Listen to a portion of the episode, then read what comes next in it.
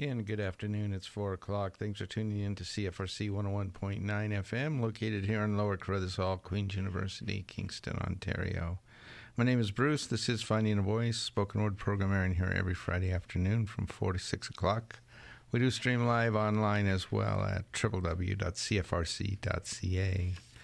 Coming up on the show today, in the first hour, from Kate Armstrong's launch of her book, The Stone Frigate the Royal Military's first female cadet speaks out at Novel Idea on September 12th.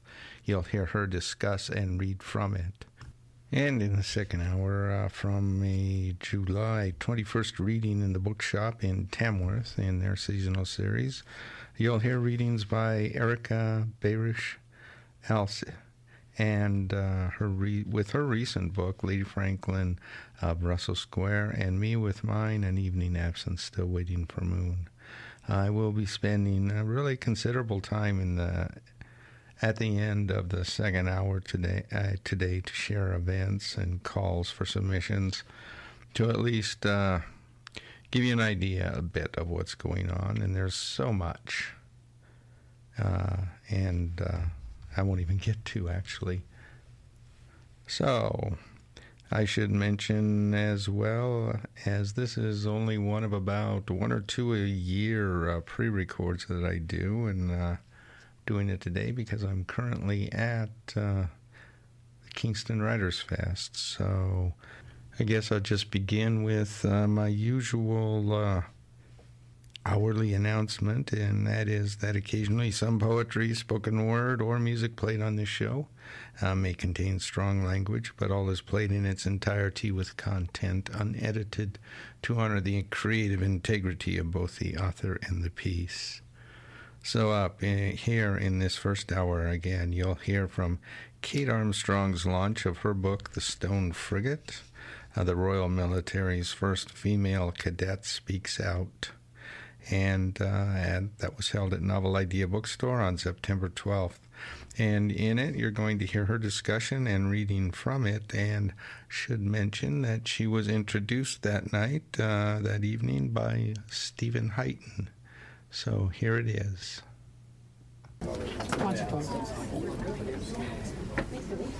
Billy's Billy's coming. Okay, Kate, I stand corrected. I said readings Kingston never start for like about 20 minutes after time, but it's only 10 after. I was freaking out. I'm like, we have to be on time. She was freaking out. I was three minutes till seven. I said, it's okay, it's okay. But then I remembered that you, this is, you know, these are your origins. You were a military officer for nine years. I thought you should not do this to this woman. She's getting really anxious. So we made it in time. Um, so I'm introducing Kate Armstrong tonight. It's a, it's a great pleasure to do so. Uh, I love the book, um, but I just want to say a couple things about Kate first and about the book before she takes over and uh, reads and speaks about the book. Um, Kate comes to us from Nelson, BC, where she lives with her husband and uh, their two dogs, right? Yeah. And um, she worked for nine years as a military officer, and she was an electricity trader in Vancouver for some time. Very successful at that. Lived in Vancouver, uh, right on the sea, and then decided she wanted to change her life. So uh, she and her husband sold the condo and the sailboat, right? Yeah. And moved to Nelson and started living a simpler life. And I, I believe that's when she started writing. Uh, I met Kate in 2017, uh, the Sage Hill writing experience in Saskatchewan. I was leading a, a poetry workshop, and Kate was there uh, writing. But I think you'd substantially finished the Stone Frigate. So you were there writing, working with Alison Pick. Uh, and Alison Pick uh, will, will have read, you know, basically a finished version of this book. And here's what she said about it. This is a magisterially simple, uh, direct um, blurb, unlike mine, which goes on and on. An astonishing memoir, period. I couldn't put it down, period. Alison Pick. Um, I felt the same way, but I went on a little longer. Now, my blurb is not here on the back of the book because it arrived, okay, I almost made us late for Don't the reading. My blurb arrived a few days too late to our publisher, so it's on their website but not on the book. This is what I said about the book. This is the moving, deeply immersive story of a woman's coming of age in 1960s and 1970s Canada and at RMC in the 1980s. Environments that worked in their different ways to flatten the spirits the independent, the thoughtful, the creative, and the kind. One important takeaway here is that those times and places, distant we like to think, still represent a relevant paradigm today. Every new co- cohort of girls still faces intense hazing as they run the gauntlet into womanhood, at which point a new kind of hazing begins. Yet this memoir is no sustained complaint, but rather an act of bearing witness, and Kate Armstrong does so with a rich mixture of humor, drama, empathy, anger, gratitude, and vivid characterization. I love the characterization, all conveyed in beautifully lucid prose. Now, I, I wrote that blurb a while ago, but uh, the other day I, I realized what I really should have said in the blurb. Uh, it's what Daryl Tremaine said in a review. So I went on to Goodreads uh, and Amazon looking looking for reviews, and, I, and I, you know I was hoping you know whenever you, you like a book, you, you, you go to a site like Goodreads and you pray that someone noticed the book. Sometimes you you've read a really good book and you go to Goodreads, not a single review. Looks like nobody's buying or reading the book, and that's kind of tragic. In this case, it was a much happier outcome. There were a lot of uh, reviews, all excellent, like four or five star reviews of Kate's book. My favorite was uh, Daryl Tremaine's. It was quite a long review.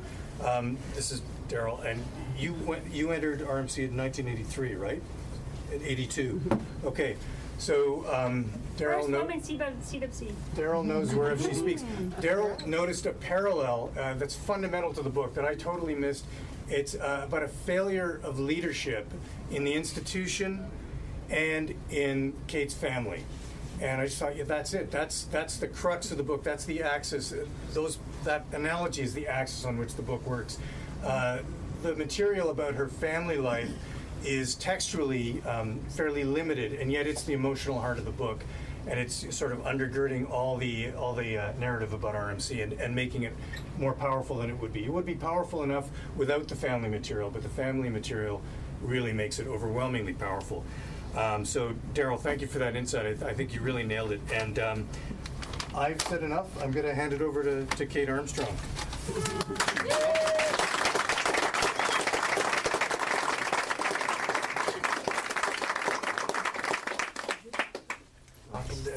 Hi.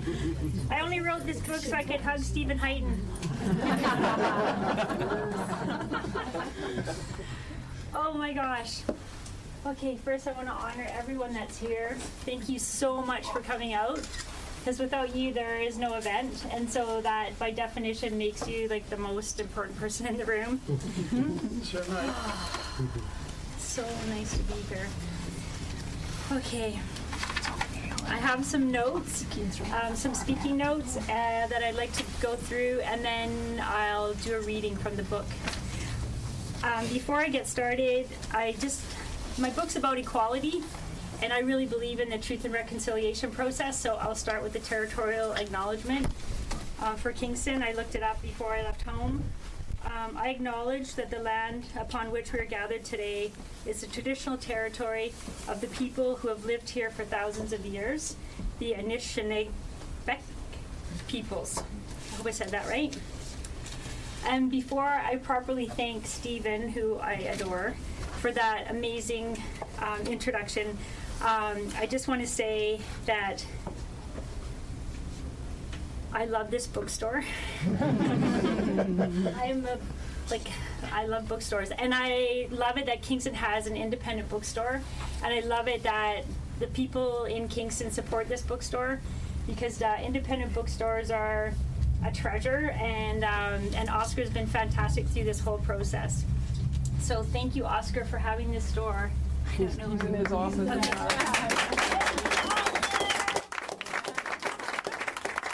Okay, and, and um, I'd like to thank Steven for the introduction. I did. I met him in 2017, and um, it was just. I, I was just blown away. I read. I read his book, The Nightingale Won't Let Won't Let You Sleep. I hope I said that right. I feel nervous. Yeah, Okay, good. and because I read it and I loved it, and then I and then I went on and, and read other work that that Steven has done. But when I met him in 2017, he said. In Saskatchewan, he said, uh, "I'm from Kingston. When the book is ready to go, let me. I would love to read it," which is a huge honor for me. And and he did read it, and he read. He wrote that beautiful review that that he said tonight. And okay, so Alison Pick is a mentor of mine, And I, I like to think that Steven Heighton is a mentor of mine too. He's helped me so much this year. But Ali told me um, in these kind of situations, just be yourself because everybody here loves you and that's why they came out. So I'm going to be myself and I'll say that. So my first rock concert when I was 15 years old was Kiss and it was backed up by Cheap Trick. and uh, so in rock concert world, right, like Cheap Trick comes on first, and then then Kiss came on for later for the the full on concert. In this scenario, like I know I'm Cheap Trick. Steven has like a full, like a full amazing. If you haven't read any of his work, you need to read his work. He's like unbelievably gifted writer, um, and I just want to say a word about Kingston as well. We came in from Toronto off the highway, like I don't remember the name now, but it brings you down along the water. And I was just like, oh my god, I love it here. I miss it here. And I just I just love Kingston. I've always said that the two places I really want to live in Canada were Vancouver first and then Kingston. And then I was in Vancouver, I'm like, I have to get out of Vancouver. so my husband is, had lived in Nelson. He always wanted to go back to Nelson, so that's what we ended up doing. But then I'm like, how can I convince him to move to Kingston? so, and I just want to acknowledge also that I saw Daryl today, and we went to Shoppers Drug Mart right when the stabbings were happening. We literally came out, and there was like gunshots, and uh, ugh, I feel upset still. And the police were all coming, and we didn't know what was going on. And so it's like, just let's get out of here. So if anyone knows anyone who's harmed, or like, and I know that's like such a huge harm for a community. So I'm just, um, I'm just gonna say like that's really traumatic and i want to just acknowledge that that happened today like like right there they're still dealing with the falling out of it and Rick told me don't cry because it makes you look emotionally unstable. he's like, he's not here. He, um, he's going to come another time, he said. so, and before I get going, okay, so my, my publisher published my book and they choose a title. You sign over all the rights uh, cover, title, everything goes to the publisher. And they chose um, Royal Military College's first female cadet speaks out because I'm Armstrong and I had the first college number. But I'll tell you right now that there were 32 of us and 21 of us graduated. And um, without putting you on the spot, would uh, would you guys stand up? There's a few of the women from my class here. Yeah.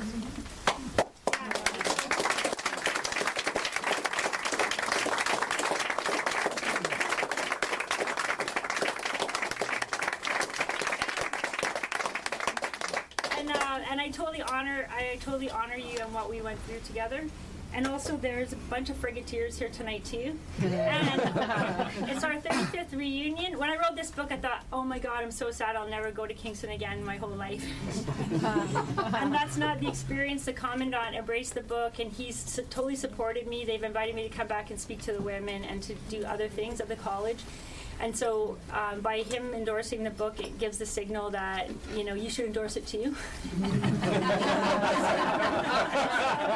it's been fantastic. spiders outside. Know. So there are other, and all. Can you guys, all the people that graduated from RMC, can you guys put up your hand? Because there's a lot of guys from my class that are here, and then other years as well.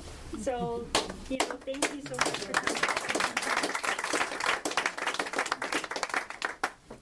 So my speaking notes uh, tonight focus on the concept of storytelling as a catalyst for healing, and on what the phrase "owning owning my power" means to me.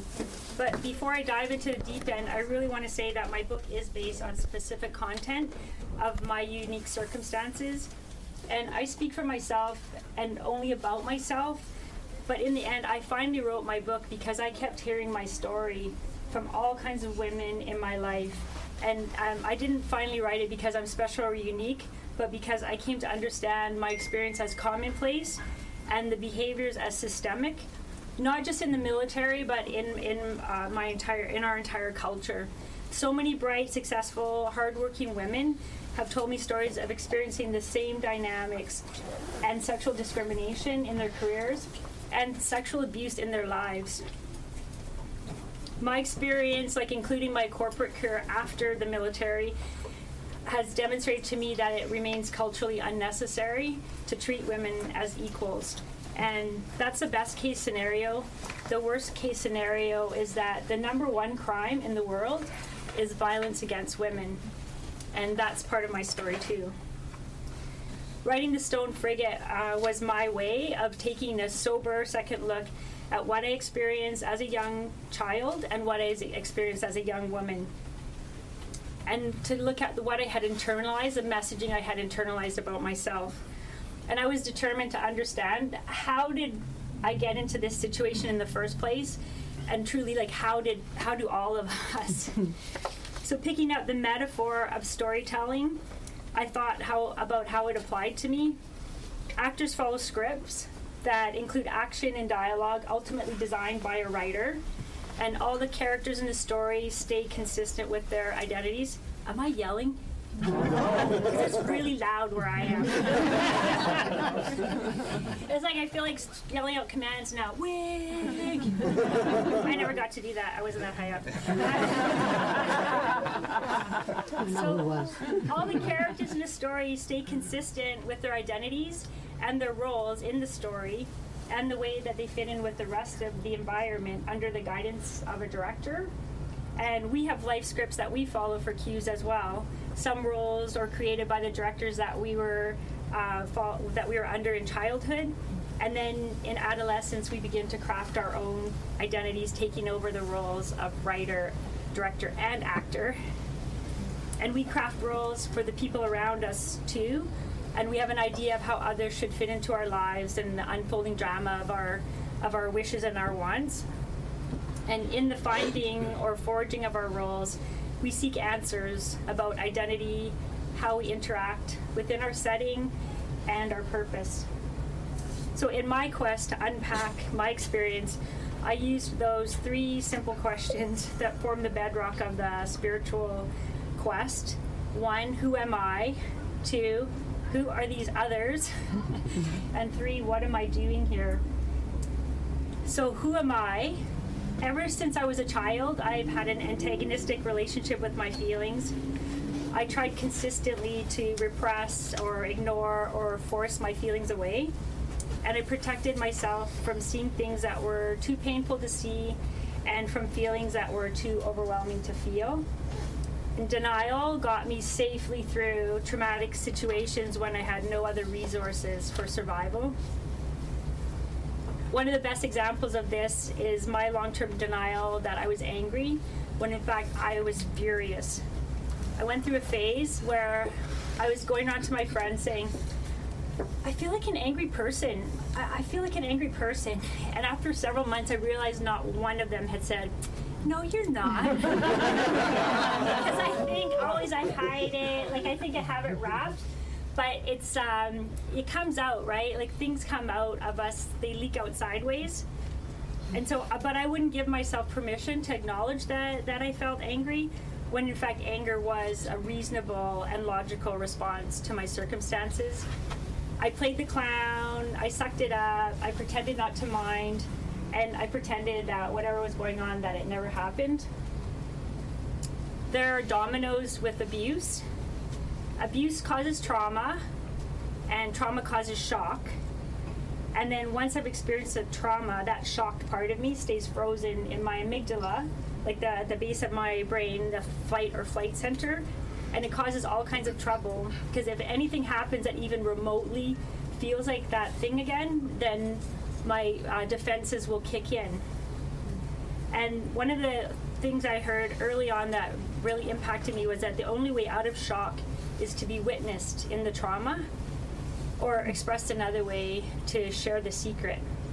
And I just digress for a minute. I was in Toronto and I was with um, a woman I'm doing an event in Toronto in October, and she has a memoir similar to mine about the film industry.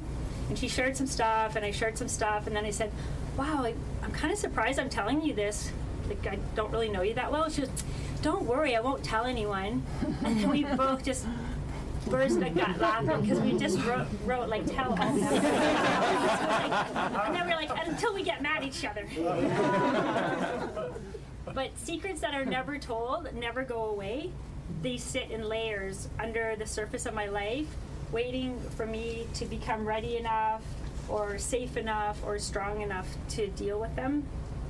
And in my internal quest for peace, which is really truly what I was seeking, I look for answers in places like spirituality, counseling, counseling school, my family system, art, the zodiac, staring at the stars, self help books.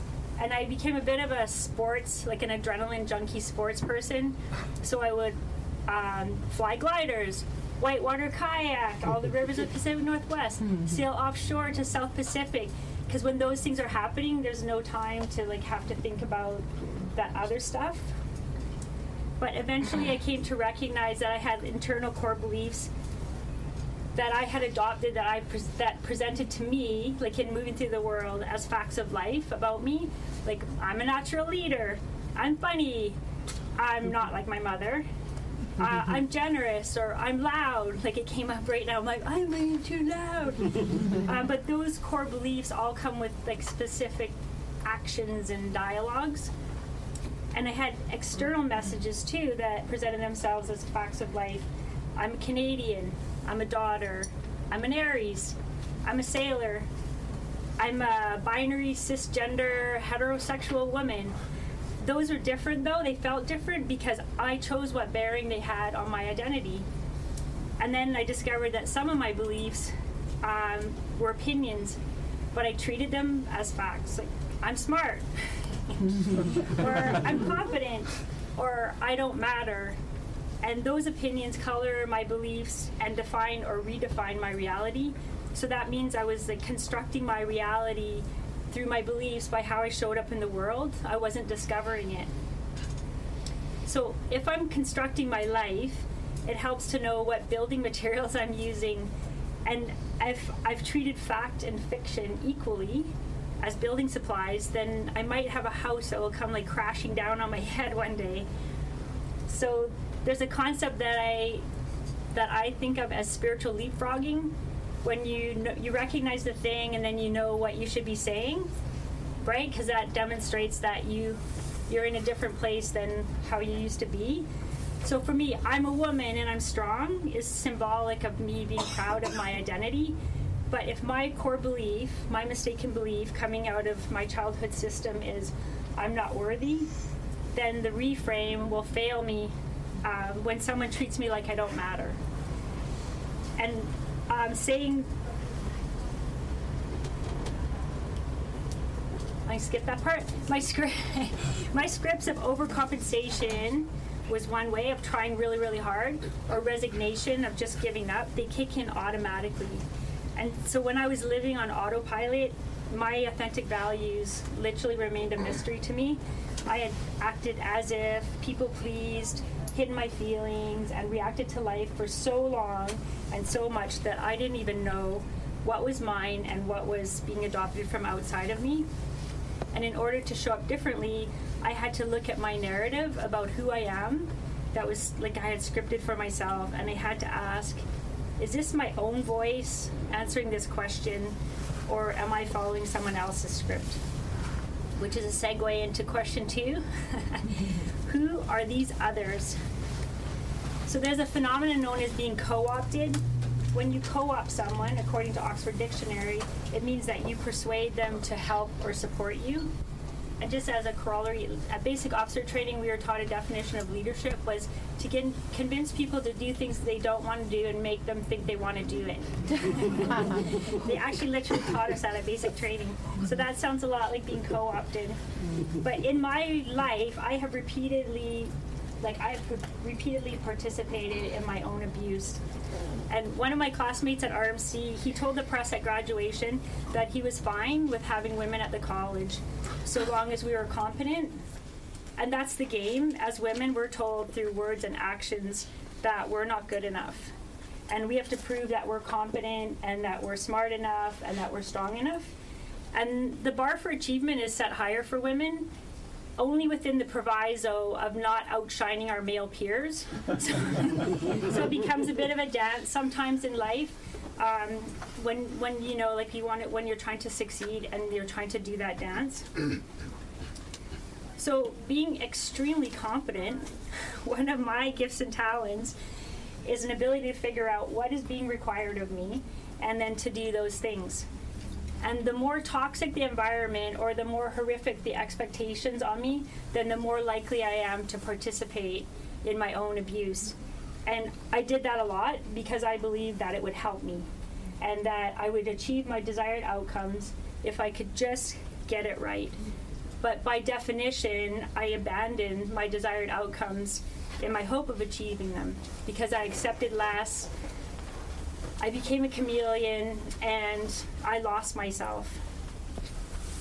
I finally had to accept that if those people who were being abusive toward me or had witnessed others being abusive had any interest in things being any different, then they would already be different.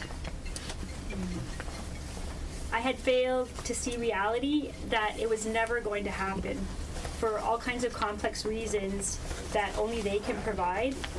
And I could finally see that I had spent my adult life going back to those very people who had co opted me in the first place uh, my family, corporations, co workers, trying to be witnessed by them in my trauma, even though I hadn't known that this is what I was doing. So, in a healthy mental state, seeing others as individuals, separate from our needs and agendas, is essential for contentment. We see boundaries, some lines we create, and we're mindful of what those lines represent. And some lines are boundaries drawn by others, which we respect.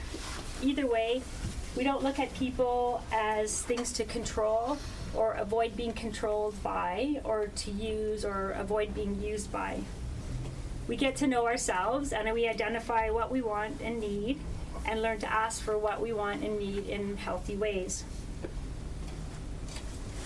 In dysfunctional systems, shame can be tagged to healthy behaviors, such as asking for what we want, saying no, taking up space, talking about feelings, making choices, taking care of ourselves, having fun, being successful, and even feeling good about ourselves. Shame sometimes disguises itself as fear, rage, indifference, or a need to run and hide. So, when I was consciously delving into my family system, I discovered two very strong operating uh, messages conflict is bad, and someone is wrong, and it's not going to be me. so, as a kid, I made that mean in conflict, even as a victim of abuse, it was my job to be wrong and to say I was sorry. So, the belief that I adopted was I don't matter. And as an adult, this stance was so ingrained in me that I didn't even know that that's what I was doing. I played games to be included when deep down inside I felt unworthy. And uh, I wanted to be authentic, but I truly didn't want to risk being rejected. And so one day it hit me that conflict is inevitable when I stand in my values. And this is me like going off on a tangent again. I literally used to think I literally used to think that what I wanted was for us to all hold hands, run through a field of daisies on a sunny day in gauzy dresses with Air Supply playing in the background.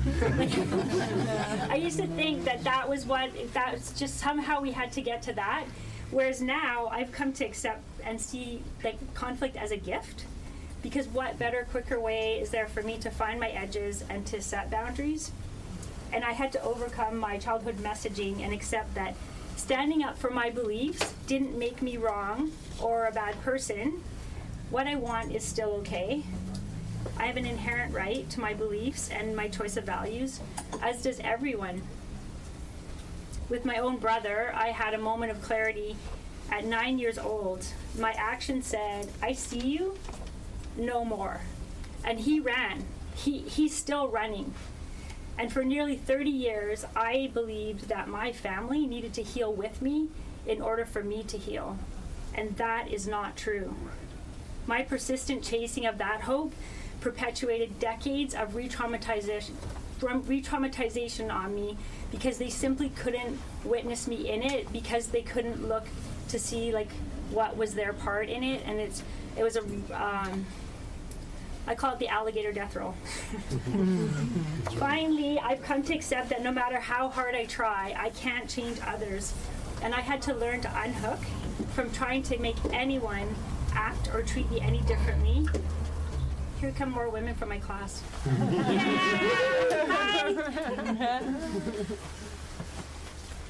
So I had to unhook from trying to make anyone treat me any differently, and it was it was like counterintuitive because the way to do it was by refusing to try to change or influence them.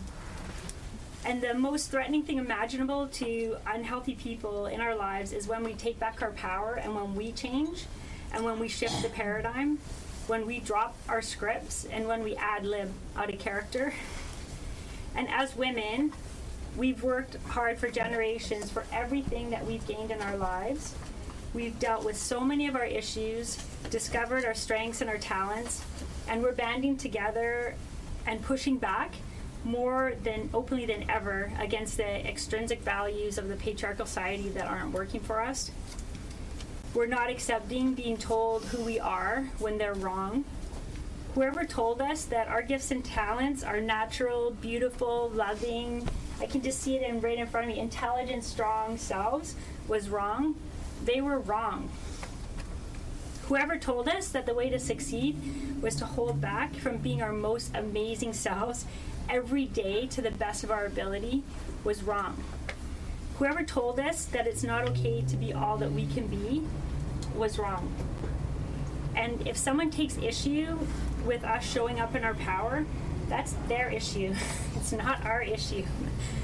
It's our job to notice our abilities, our strengths, and take care of ourselves by developing and acting on them. It's our job to notice our pain and weariness and to take care of ourselves. It's our job to notice our deprivation and take steps to give ourselves abundance. We don't have to incorporate pain into our lives. We can stand our ground or we can go where we're welcome. So, the next trick, after figuring out my values and embracing the scary life stance of actually living in them, was finding purpose in life. And that brings us to question three what am I doing here? so, as women, we're finally poised to answer the question, what am I doing here, with a resounding, whatever I want. we can choose from virtually every career or life path available within humanity. But sadly, we still face challenges of being accepted as equals in traditionally male dominated careers or life pursuits, or said another way, uh, culturally non traditional roles for women. Psychologists suggest that a sense of purpose or self worth comes from feeling that we add value to a world of meaning.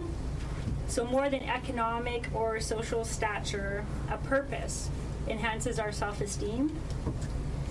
So, it's not really a question of what am I doing here. Ultimately, what I do is secondary, but how I do it is primary doing the work to uncover and live in my values gave me greater understanding of myself so that I was able to change the scripts that had defined me and defended how I showed up in the world.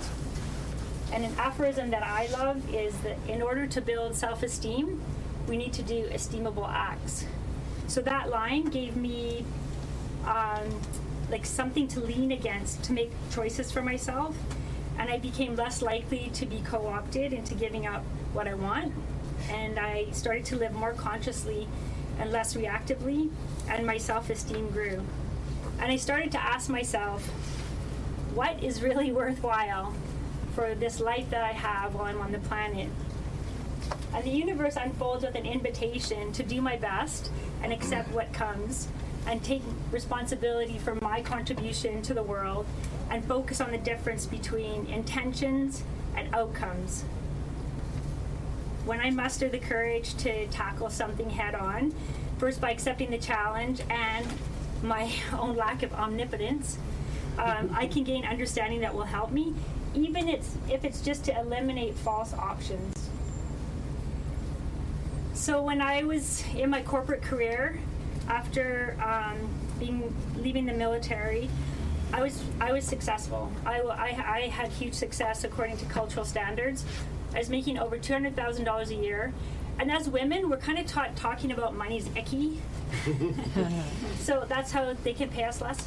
Um, so I always, I always like to talk about it. But you know what? When I was there, I didn't know, and this is like makes me ill. I was making over two hundred thousand dollars a year, and the guys I worked with that I trained and supported, they were making twice as much as me. Oh. And I found that out afterwards. And I phoned a lawyer who's a friend of mine, and she told me that there's a statute of limitations on of one year on that kind of stuff. So all I have left at my resource is class action suit. So anyone, no, just.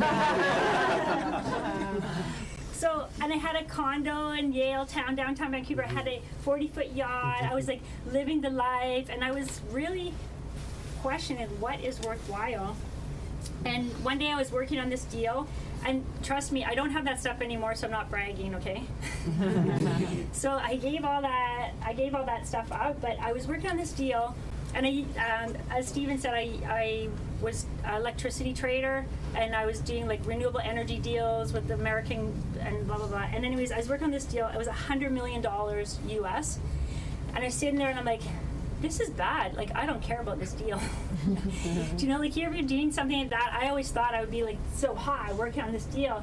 But I had just been worn out and worn down, and there's so much stuff going on in my corporate life too. And all my friends were, I have friends who were doing things like um, investment banker, lawyer, and a partner in a law firm, like doing these things. And I, I'm saying those ones because they were in these male dominated careers and they were getting paid half and they were getting all of it too. And I thought, you know what, if this is what it is, then I'm gonna I'm gonna go. I'm gonna go do what I want. I wanted to write this book. And so I, I wanted to write this book for a long time. And I realized it was time to go. So I went to my accountant because I had an accountant at Deloitte and Touche, and he took me into the boardroom and he was all sooty. And um, we sat there, and I said, I've decided I'm leaving my career and I'm going to be a writer. And he's like, Are you mental? so he wants to try to talk me off the ledge, right? So we have a big conversation, and he could see that I was serious. So then he's like, Okay, well, what happens if it all goes sideways? And this was before I had met Rick, met my husband. So I was single. I didn't really know what I was going to do. And I said, You know what? I sail and I golf. So I'm going to go to British Virgin Islands and I'm going to work for a sailing company and a golf company because I can golf for free. I could probably live on a boat, like right, like working in the sailing company. And he's like, "Oh my God, okay." And plus, being part of myself, I'll tell the truth of what he said. He's like, "Whoa, your fucking Plan B is killing me." Why isn't that your Plan A? said, "Well, because first I got to try and write this book."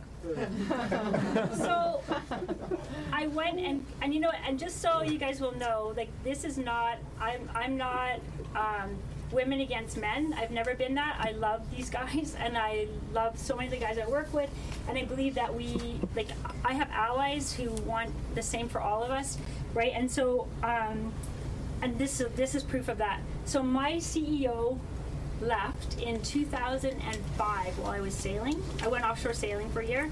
Came back and the woman had been put in as a C- CEO, and she came. She was a CFO, and she became CEO. And it's a trading. It's a trading company, right? Trade floor, a lot of trading. So she, I think she felt intimidated, and she just didn't come down on the trade floor. And there were three guys in charge of the trade floor. And from the time those guys took over, there were 14 women. We were transactional. There, by the time they took over, um, they're still there. And uh, when I left, it was me and one other woman because they fired us, they paid us less, they ran us off the floor. They just had full full range, full scope. They paid themselves a million dollars a year each, and then they paid us right. So, anyways. Remember how you said this is not a, rant? My corporate career is the rant. Anyhow, so um, so I left, and sh- my coworker, who's still my dear friend, she started to cry when I left. She's like, "Please don't leave me here alone." I'm like, "I gotta go. I'm out." Because I was exactly like to the day uh, you can start drawing your pension at 50, and I was like 50 when I left. And so since then, we like Steven already said, in that through that time, I met Rick and we got married and we moved to. I wanted to move to Kingston, but he didn't want to leave his family behind so far, so we moved to Nelson, BC, the grow up of Canada. So you should see my friends in Nelson. They're like, "What? Like I don't get you," because I wrote a book about being in military college. Like it's such a different culture there. Anyways, I swear it must cost a lot of money to work because I make a quarter. Now you know how much my pension is. I make a quarter of what I used to make as salary, and um, I don't really notice a huge difference in my life. Right, so that's kind of crazy in and of itself, uh, and I'm exponentially happier. So, despite the cultural struggles that we face as women in our quest for true equality, I do. I feel like I've won the birth lottery of privilege by being born a woman in Canada. Mm-hmm. And there's responsibility that comes with privilege. Privilege is not about getting more stuff and moving up the power food chain. It's about getting it right in my life and standing up for others around me to get it right too. And when we stand together and support each other to own our power and want the best for each other, we have a real chance to alter the course of our culture. I wrote this book not because I hate RMC, because I believe in RMC. And RMC is a leadership institution of Canada. Like you can scratch pretty much any town, any corporation, you're going to find RMC cadets in there. Mm-hmm. And so that's why I'm so thrilled that the commandant is on board, like and endorsing my book, because I really believe that we can we can make changes. I'm not even going to talk about how I recently put all the pieces together of Cambridge Analytica and all that. And there's a thing in track, you know, when you run track, and I've been telling people this joke. I'm so far behind, I think I'm ahead. Because it's like, I'm here, we can change the world. Mm-hmm. And meanwhile, it's like so gone. I don't even know, I don't even understand what's happening out there. I do, but don't ask me because I'll tell you. so, my sphere of influence is right here, right now, like in this room, in my immediate life. And if I can't get it right here, that every person's equality is a birthright, and then start behaving that way, then how am I ever going to get it right out there? How am I ever going to like change change the world? We participate in the system, and we can change it, especially if we work together as women and with our allies. Uh, we have the power to change our culture. Women make up 54% of the culture. Like you guys should be terrified. it's like we act like we don't, but we do. And um, I'm gonna stop there. So when I was a young woman, my friends are laughing. I read and was deeply impacted by the book "Women Who Run with the Wolves" by Clarissa Pinkola Estes, and she spoke of female archetypes in story and in mythology. And I'll close with a quote from her work. The real miracle of individuation and reclamation of the wild woman is that we all begin the process before we're ready, before we're strong enough, before we know enough. We begin a dialogue with thoughts and feelings that both tickle and thunder in us.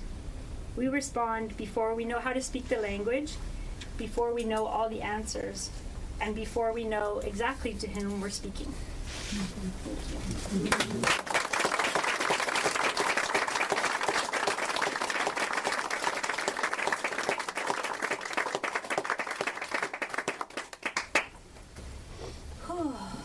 So I'll do a reading. I chose a part of the book. Um, there are two things that you need to know about it. Um, one is circles. That's a lap around the track at RMC, and that was a I don't need to know about that. And the guys, the fourth years used to go me. like this. They could give out five at a, at a time, the maximum, and this is what they would do. Would something like, take four. You know, like you never knew what number was going to come up for the circles. Anyways, that's a digression. But um, so the circles, and I think that's it. Um, my publisher forbade me from acknowledging anyone who's in the book if they're anywhere in the room.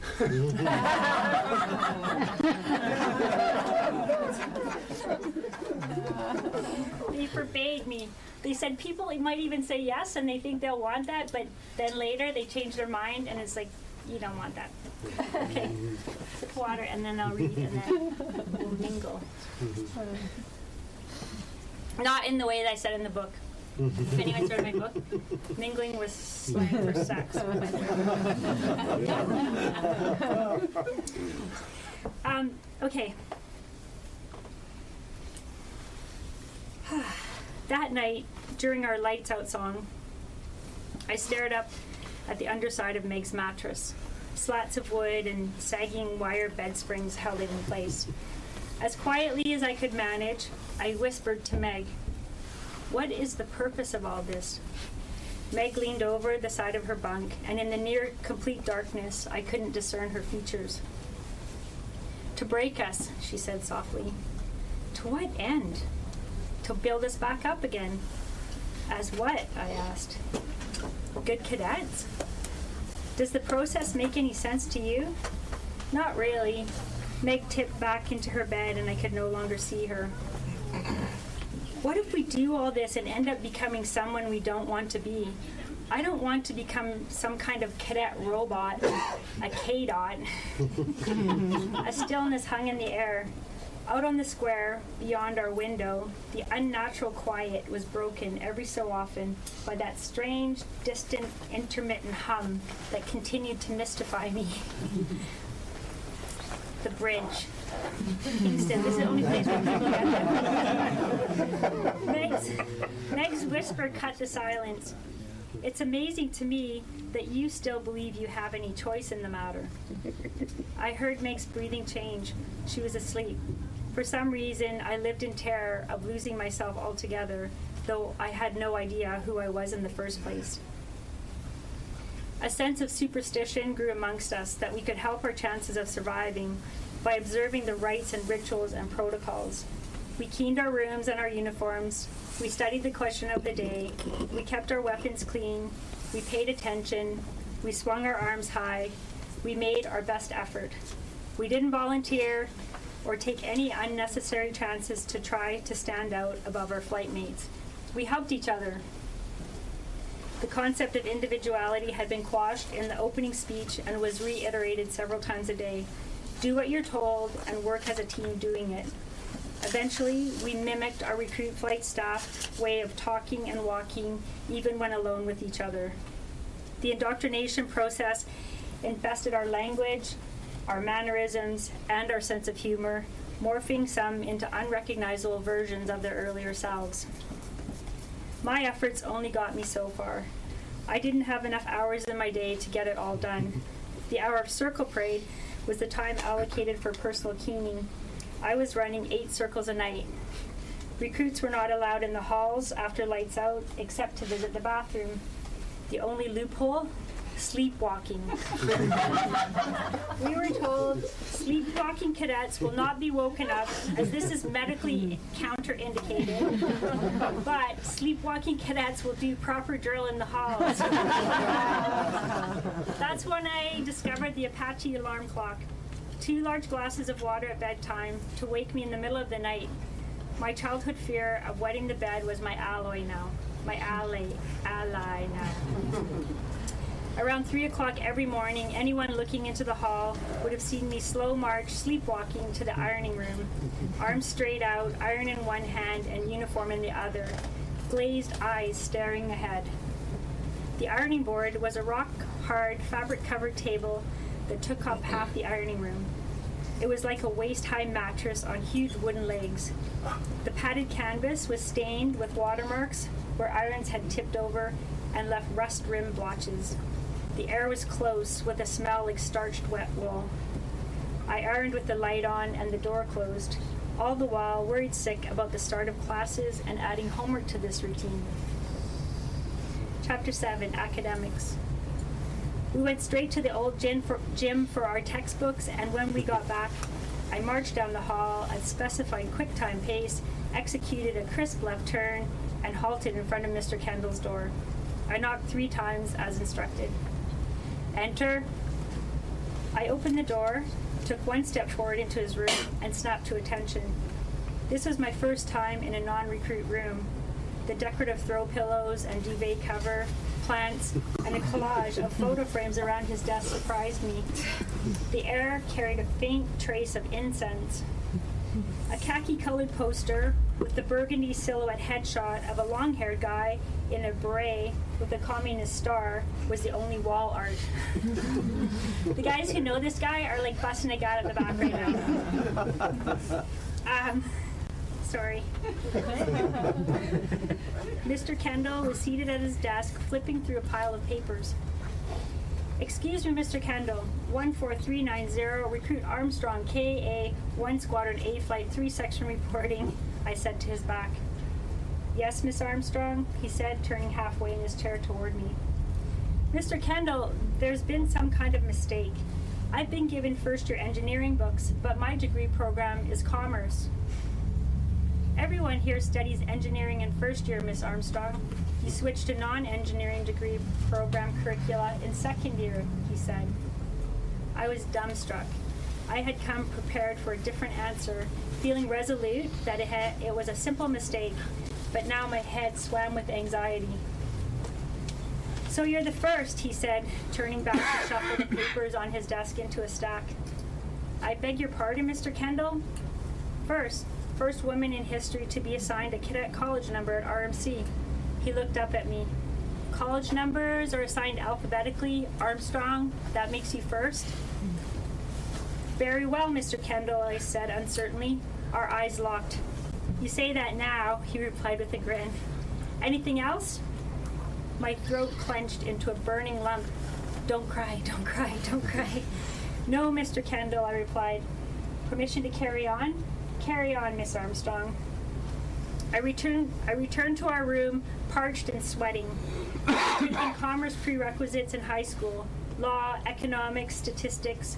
I had only physics 12, chemistry 11, no biology, and poor math preparation. My high school didn't even offer calculus. I went straight for the sink. The tap flowed, glorious cold water. I gulped at the stream. Do you know the guys piss in the sinks? Meg said. as, she shelved, as she shelved her last textbook, I stood straight up and water splashed down my sweaty work dress shirt. Doll told me they're furthest from the men's washroom. He said they just piss in their sinks. Everyone does it. We don't, though, right? I looked at her. Meg burst out laughing. God, no. Good, I said, bending over the sink again. One night, the ironing room door flew open during my sleepwalking session, and Holbrook smirked at me from the doorway. I jumped back and yelped. I love how easy it is to get you, he said. I'm usually here earlier, but I nearly slept through. He laid his pants out on the other side, on the other half of the table. I noticed my pants were longer than his. These are all inside jokes. Sorry. it's a fight we've had about 40 years. Un- um, Unexpectedly, the door flew open again and banged against the wall. Mr. Kendall stood there wearing an ankle length caftan covered in a motif of pastel colored peace signs and flowers. Richie and I switched to living dead mannerisms, staring straight ahead, continuing to iron. Kendall laughed and closed the door. This place is fucking nuts, Richie whispered. no kidding. What the hell was he wearing? I asked. Have you seen the poster of Che Guevara in his room? The guy in the beret? The guy in the beret. You crack me up, Armstrong. Che's only the most famous communist guerrilla fighter ever. He fought for Castro and was killed somewhere in Bolivia or something. How the hell would I know that? I'm from Abbotsford. oh, there's the fence. We ironed in silence for a moment. How are we going to survive if we keep getting so many circles? I asked. Richie was holding a, uh, holding a close second to my tally. Beats me. Every day, I just keep going, getting as much done as I can. The hole keeps getting deeper, he said. I get them everywhere. Everywhere. Inspection, meals, even on fucking Circle Parade itself, I. Do you ever regret coming here? Every two minutes. I feel sick just thinking about the start of engineering classes. I secured the iron cord around the handle in exact loops with the plug trapped in a specific fashion, held out the hot iron at 90 degrees, and slow marched back to the recruit hallway. I slid down the hall, ruminating on the ridiculousness of my situation. My problem was quitting. No matter how insane or hard things got, I had never quit anything. Besides, if I quit, it wasn't just me quitting, it was a woman who couldn't cut it. The translation women can't cut it. Thank you.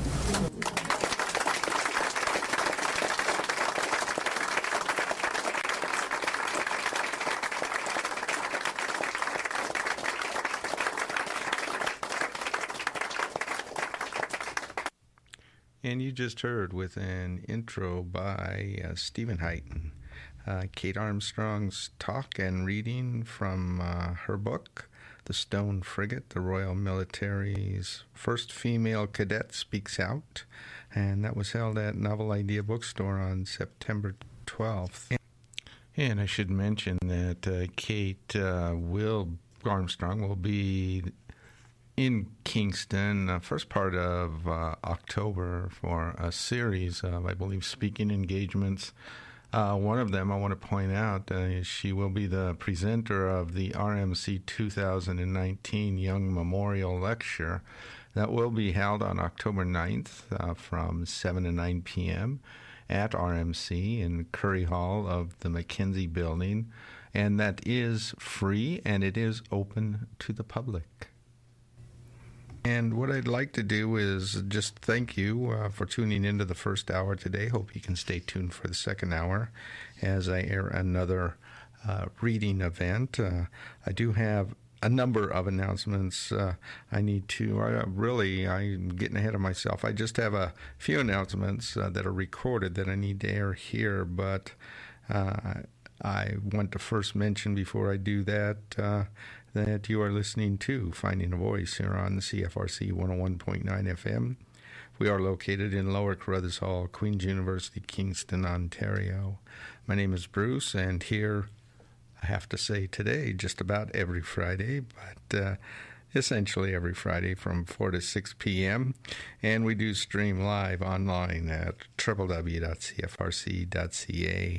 Also, want to let you know that both hours of uh, the show each week are saved to my blog space forward after I get home and will remain there for four years at Finding a Voice on cfrcfm.wordpress.com. Tell you what, uh, let's do this, and I'll catch you probably into that uh, second hour of today's show. So I'll be right back in a few minutes.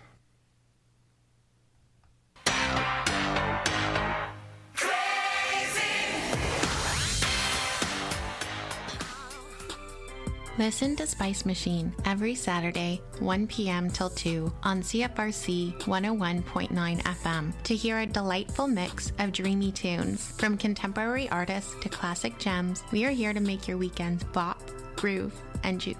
I guess it's gonna pack a punch, I guess you could say. Sweet, spicy, and salty. Very spicy. Vai marinheiro, vai, vai, vai buscar a Laurindinha. Vai marinheiro, vai, vai, ela é tua, não é minha. Sim, nosso é, com toda a certeza, o programa Atlantes, que transmitimos dos estúdios da CFRC, no quadrante 101.9 FM, em sistema de cabo 90.9, aos domingos das 18 às 20 horas, com locução de Eduardo Pereira. Vai marinheiro, vai, vai.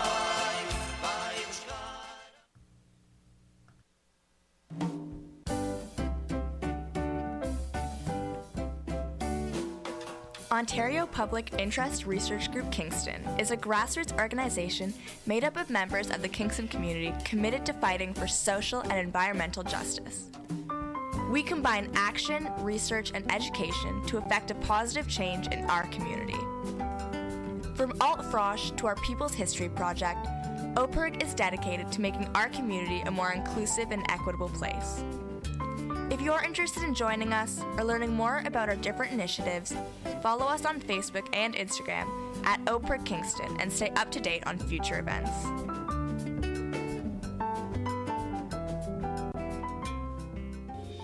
Whatever you're going through, we're here for you. We are the Peer Support Center, a confidential and non judgmental drop in space where you can come to talk to a fellow peer about anything at all. We have been supporting students at Queen's for at least 10 years now, and it wouldn't be the service we are today without the dedication and care of our amazing volunteers. We also wanted to thank you, Queens. Thank you for all the students for trusting us over the years with your stories and experiences and allowing us to help support you during your time here at Queens. University can be a challenging yet rewarding time, and we want students to know that we are here for them through the good times, the bad, and the in between. Come stop by the Peer Support Center in JDUC Room 34. We are open seven days a week from noon to 10 p.m. The Youth Diversion Program is a charitable organization which has offered service to youth in the Kingston area since 1974. The goals of the organization are to allow youth to take responsibility for their behavior, to reduce the number of youth involved in the young offender system, to reduce the number of people victimized by youth in our community, and to involve the community in youth corrections. The Youth Diversion Program believes that all members of our community have the responsibility to provide all youth with the opportunity to develop and grow to their fullest potential. They work in partnership with the community to develop quality programs to assist youth to make positive changes in their lives and at the same time take responsibility for their actions. For further information, call 613 548 4535 or email info at youthdiversion.com.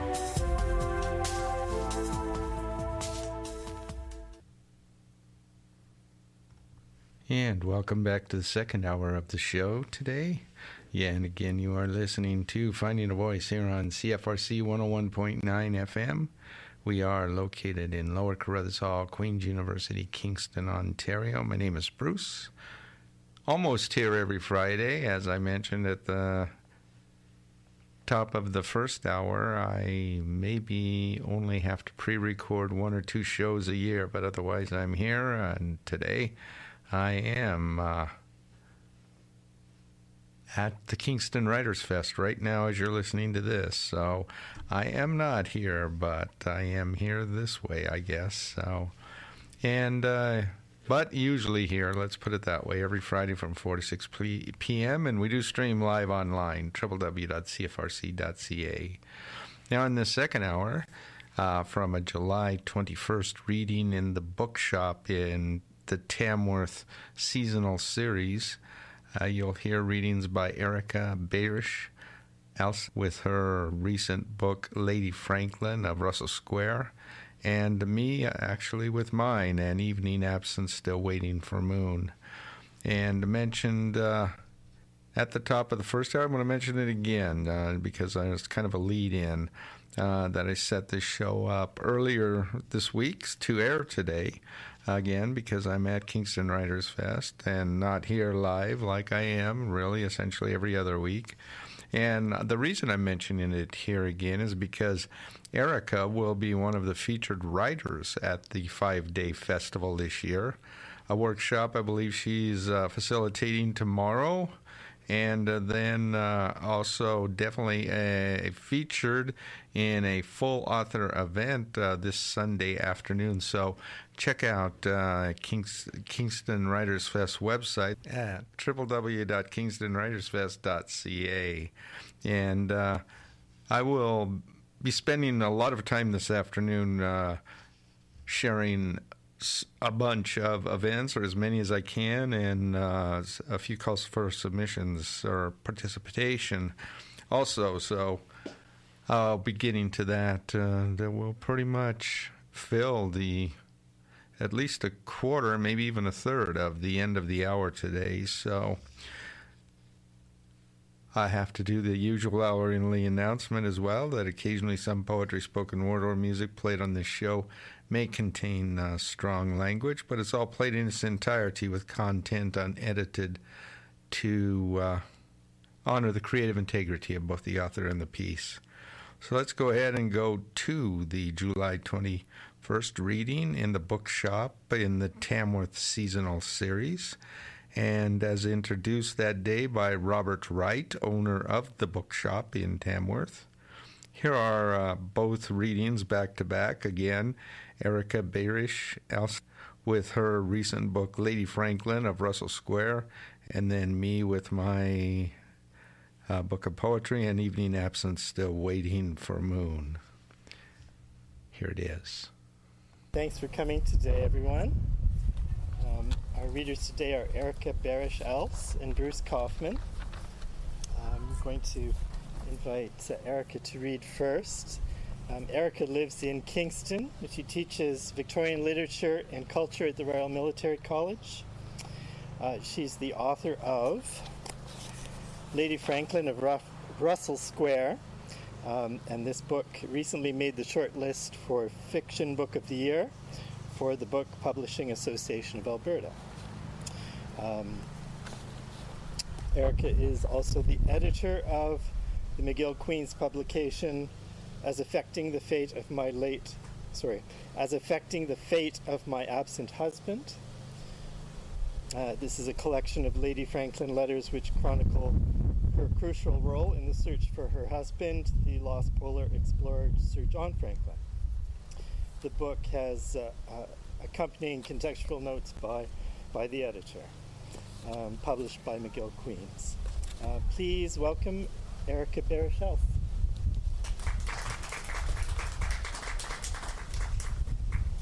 Hello, everybody. Um, it's so wonderful to be here at the Tamworth Bookshop. Um, Bruce was was with me at my first reading when I launched Lady Franklin of Russell Square, and it's so nice to have him with me again.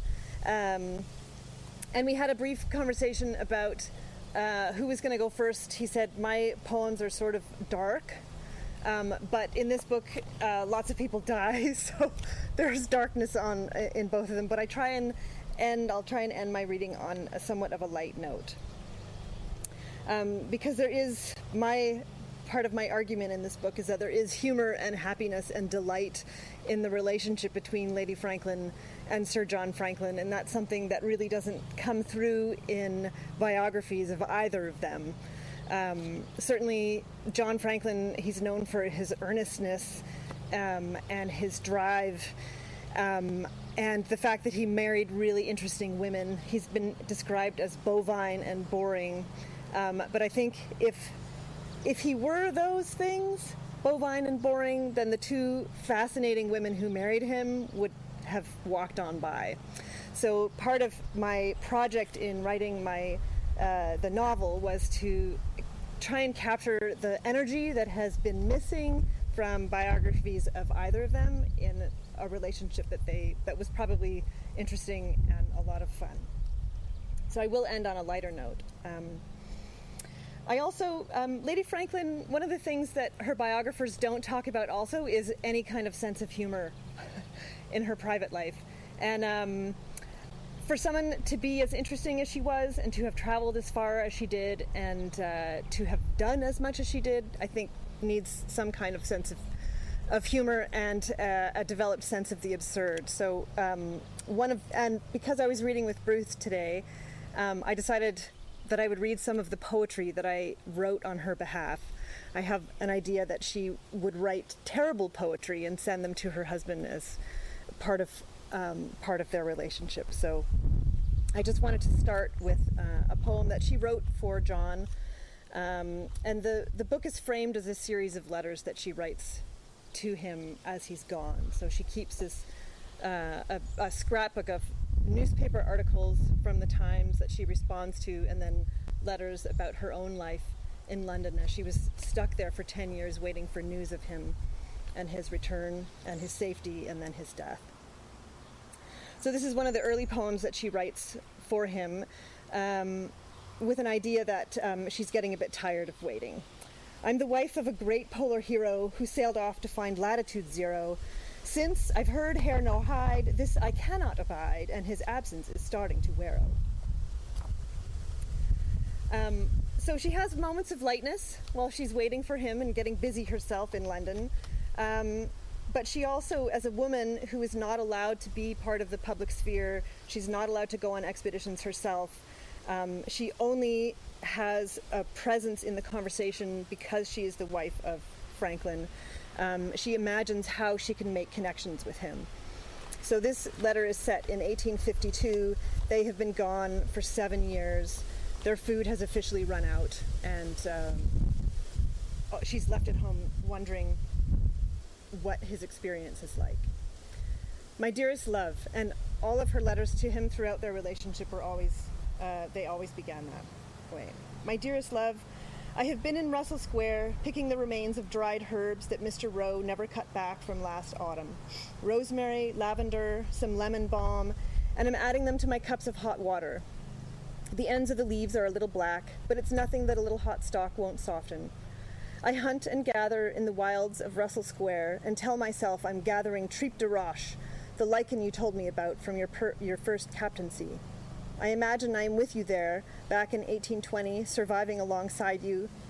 Sophie wonders why I'm continually requesting hot water, since she sees my tea chest goes untouched from day to day. I imagine I am slowly wasting away in my easy chair. I wait for the cramps of hunger each afternoon, and then the cramps of the poison to take over as I drink from my cup. And always, I succumb to the lure of the tea cake that comes with the hot water, a little slice of light sweetness on the so- side of my saucer that reminds me that I am a woman, that I am in London, and that, awful as the rest of my miserable life might be at the moment, tea time is still the most wonderful time to be English. I remember you confiding that the cramps were so bad from the soup you made in 1820 that it was a blessing that poor Lieutenant Hood was simply shot. I wonder for my easy chair, have you begun to long for the tripe de roche? For the brief respite from slow starvation that it brings before the cramps set in? Is it really better than nothing? I long for the feeling of the poison in my gut, to feel what you felt, to have my stomach clutch at the knife's edge, to love the stabbing pain even as it tears me apart. I do not want to know what it is to starve, but I long for this feeling in my stomach because I am so very, very tired of feeling it in my heart. Um, so sorry, that's there's some darkness. Um, she was also called throughout her time um, searching for her husband the Penelope of England, and the search for Franklin was called England's Modern Odyssey. Um, but um, I don't think Franklin was Ulysses. Uh, Franklin was Helen. Um, he was the one who was stolen.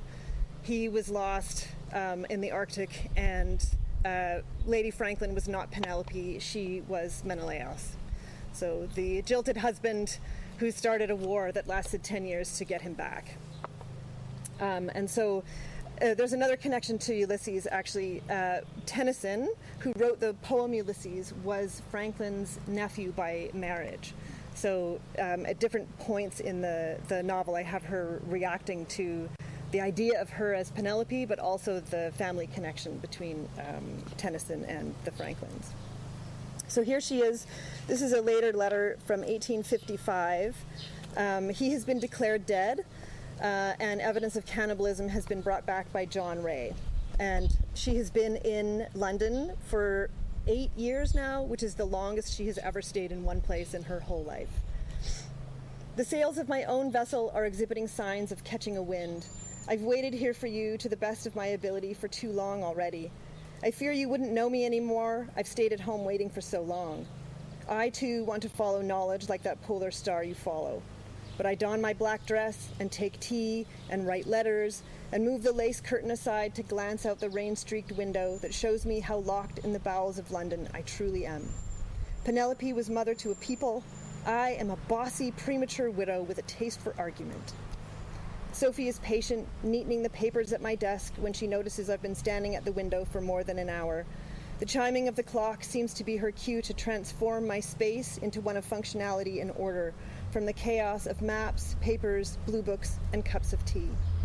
She calls it her shake of the head, and it clears my attention for the next round of business, whatever it is. Was ever woman so set upon by worry? Was ever king so betrayed? Was ever explorer so lost? And I turn back into Penelope, don my black dress, and take tea and write letters and shuffle the lace curtain back in place and turn away from the window to begin again.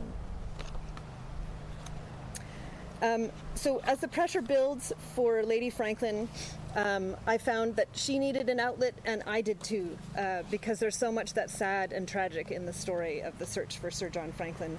And the place that I put her was the little park by Bedford Place, which was the house where she grew up, which is Russell Square.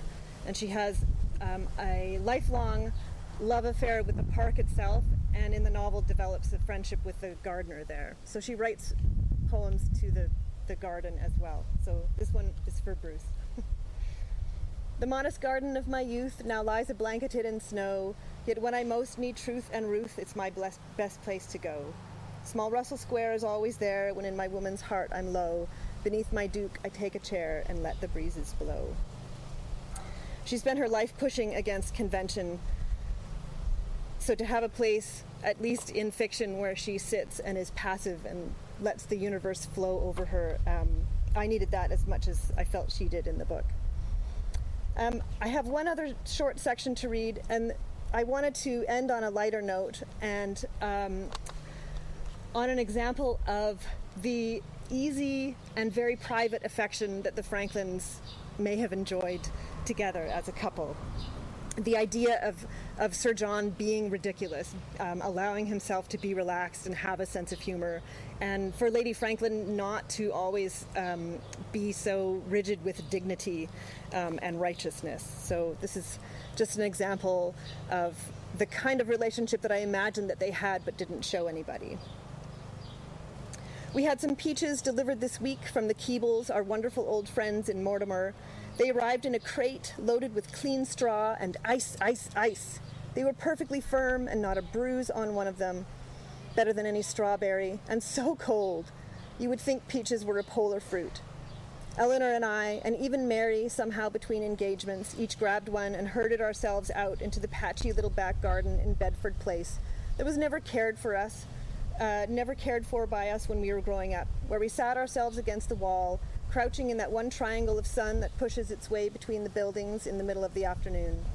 It was hot and breezeless, a perfectly still moment, and the scent of the peaches pushed the odor of coal and horses, shoe blacking, and slops out of our heads for a few precious moments. And without a thought to the work ahead of us, on our cuffs or collars, we set to on those peaches, bursting them with our teeth ripping the skins like carnivores, letting the juice run down our chins. Oh, that tart sweetness was as painful as a first kiss. I watched Eleanor. She had her eyes closed. Mary and I made faces at each other, the peach juice dribbling out the corners of our mouths. We were working ourselves up to a froth of silent hilarity when Eleanor let escape the most profound sigh, her eyes still closed, and murmured, How I wish Papa were here. Not that you have ever, my love, been a check on my behavior, and for that I adore you. But Mary and I quickly collected ourselves and attempted to eat the rest of our peaches in dignified silence. We wish he were here too, Eleanor, I consoled her. Mary snorted. Yes, she said, for he would have known how to eat this peach. At that, everything devolved back to its original merriment, and even melancholy Eleanor joined in, and you were right there among us, peach juice on your own chin, and your face the funniest of all. We couldn't save one for you, but we ate the peach that should have been yours with gusto, taking turns telling lovely stories about you as we shared it between us, bite for bite. You're rather sticky, Jane. Thank you.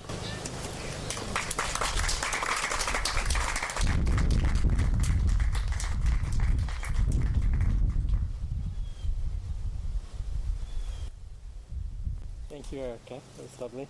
Um, this Erika's novel again. It's from uh, Stonehouse Publishing. It's quite a beautiful production.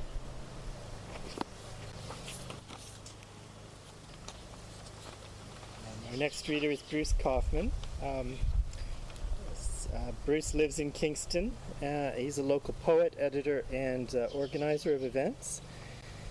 His work has appeared in ar- artist collaborations, anthologies, journals, two chapbooks, and four collections of poetry, most recently an evening absence still waiting for moon. Shoes. Here. Uh, he has also edited eight anthologies, and the latest, latest is uh, Inspired Heart 14. Uh, just released. Uh, in addition, he f- facilitates intu- intuitive writing workshops and organizes a monthly open mic reading series. Uh, and he produces and hosts his weekly spoken word radio show, Finding a Voice, on CFRC 101.9. Uh, please welcome Bruce.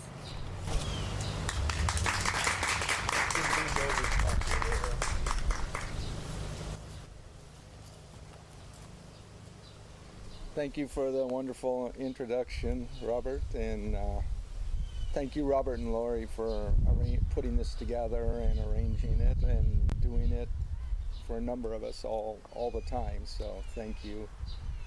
I really enjoyed your reading, Erika, and thank all of you for coming out. This looks like a lot of tabs, but my poems are really short. I will be reading almost exclusively from. Can you hear me in the back? Almost exclusively from the new collection, but I have a more recent poem. My all time favorite poet uh, passed away in March, and uh, W.S. Merwin, and it was difficult for me. I wrote quite a few things to work my way through it. I'm going to share one of those to start uh, start this reading, and uh, it's actually uh, after one of his shortest poems, so it's kind of a. And um, his poem was called Elegy, and it's a single line poem. Uh, the line was, Who would I show it to? And the title of my poem is then For W.S. Merwin. I don't have a massive poetry library, but still well over 200 books all arranged alphabetically by author, nearly two dozen of them Merwins. This morning, after having learned last night of his death, I rearranged the bookshelf, created an upper space on the top shelf right side, and pulled his books from their spot, placed them there added my two books of his prose. And they sit as if shining above all the rest, a memorial of sorts, an elegy.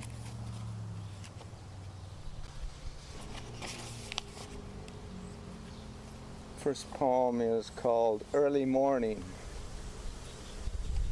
Early morning. The day already growing into itself, each second now rolling into and then slipping away. We are already history becoming in this endless cosmic breath. Morning Lake. The still lake this morning is as fluid and as liquid as mirror becomes it.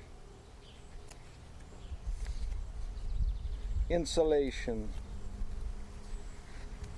How to insulate myself from the noise of the day, from the echoing shouts of history. How to distance myself from the pompousness of logic the world never becoming deaf to that noise. Two men sit beside me in their too loud, too long, too proud conversations between the pages of their newspapers. Newspapers, only telling them what happened yesterday. While a new morning away from this is spinning outside, already weaving itself in the still color and fullness of what it is becoming. It has lost, lost them. They are lost to it. Tomorrow morning, with their papers in hand, they will read about a short remnant of a single small thread of the full blanket of this day. And they will look up from their papers and they will talk about it loudly and long and tell themselves that they know while a new day outside is weaving its new threads into a curtain to protect itself from them. No wonder I can't see.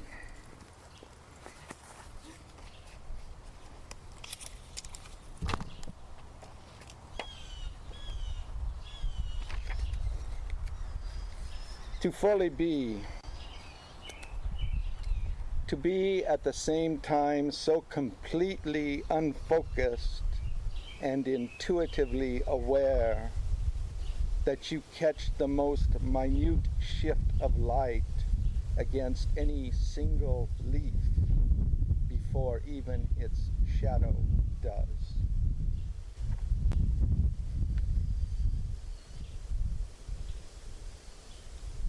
Hmm. The end of day, with this heavy coat of routine and obligation discarded and the day at my back, I sit and allow this flush of air, this gentle, cool breeze of all possibility to brush through. Any breeze welcome, but this breeze this evening ever more so as it arrives, rides through my open windows as I soften to absorb. And here this evening I realize there is something beyond happiness, even joy, higher than ecstasy even. And for it there is no word, but this tonight, its definition.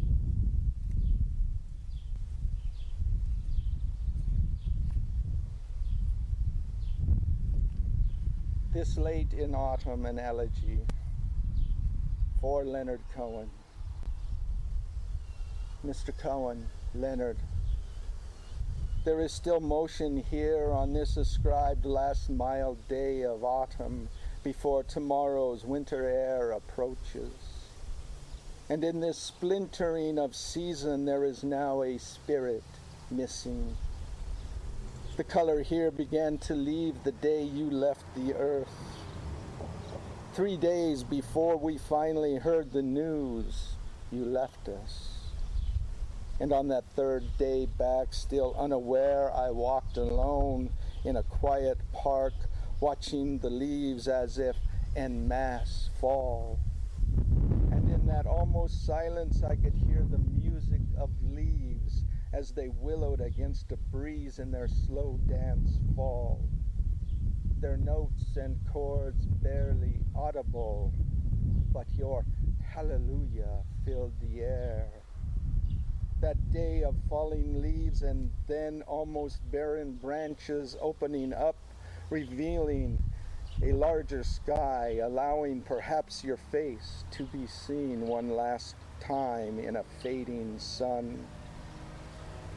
And the leaves, remembering a gravity greater than we know, loosen their hold to share their color with the earth below.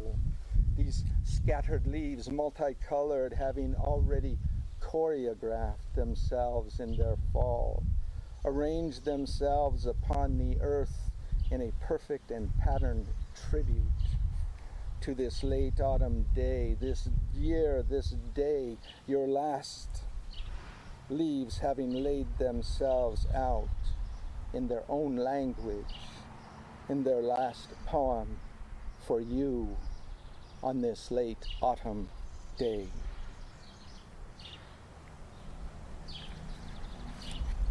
On learning, how many days or weeks or years, decades even, does it take for us to learn a single thing? A lifetime, perhaps. And that then carried out the last door as we leave and in that echo and dust ricocheting and settling after comes then the new life, the ever next generations arriving in their newer flesh, and they at birth listening to and then softly whispering back the first few words of an echo heard. pulse. It is not that staccato heartbeat within as much as it is that steady, symphonic, metered rhythm of shared heartbeat between.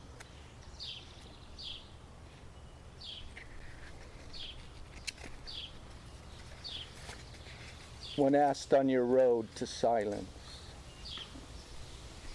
when asked to write about a glass bowl of fruit on a table, write instead about soil and sky, moisture and root, about mica and heat and form, about diminishing forest, fallen and severed tree. When commanded alternately then to write simply about simply an idea of a glass bowl of fruit on a table, write instead about ambivalence, self serving manifestation, eco ignorance, and fragmented truth.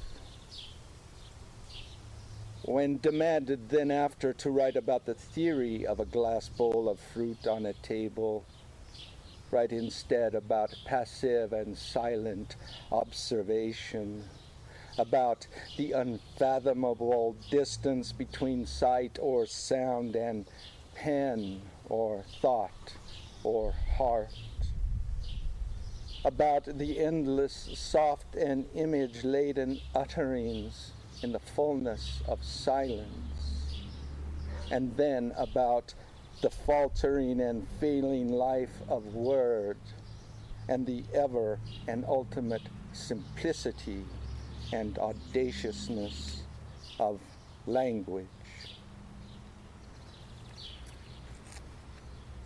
Near the end, near the end, I will remember none of this, and in that time will ask forgiveness for the forgetting even then not knowing what was lost. But in the enveloping darkness and its wave of infinite silence, realizing, realizing that something surely was. And I just have two poems to conclude. Thank you for listening. Gardens. Again this morning, that faint sound you always hear in this place. Elevated just slightly to your right, you'll notice again that same small, well tilled garden you see each day on your walk past. You will believe you know it well, and you do. The same rows of tulips, the intermittent batches of daisies, chrysanthemums, small ferns and other bushes for which you have no name. The occasional small bunny you've seen quite often, but still never enough. The squirrels, the chipmunks, the bees hovering above, and that same faint, as if musical but haunting sound you always hear as you pass. A sound unique, you cannot describe. And this the only place you've ever heard it, you ever hear it still. In that hidden garden behind, that sound, willows from behind and below, and there at the edge of that small and hidden garden, a simple mother robin stands and watches silent as beside her on the ground her dead fledgling sings. Thanks.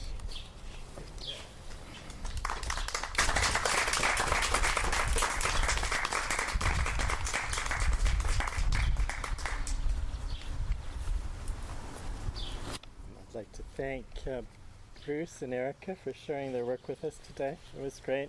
Lovely at the end when the songbirds started to contribute in. Um, our next reading will be um, Sunday, August 25th. It will be John Donlan and Miriam Clavier. Um, so that will be uh, 2 in the afternoon, like usual, and everyone's invited. We have um, refreshments and snacks, and we hope everyone will uh, hang around to join us. Thank you.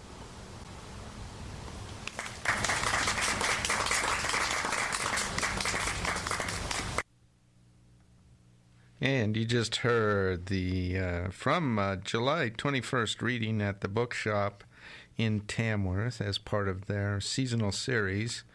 And as we were introduced that day by Robert Wright, uh, you heard uh, readings by Erika Behrisch Elce uh, with her again recent book, Lady Franklin of Russell Square, and uh, me with mine. I'll tell you what, uh, let's do this, and I will be right back.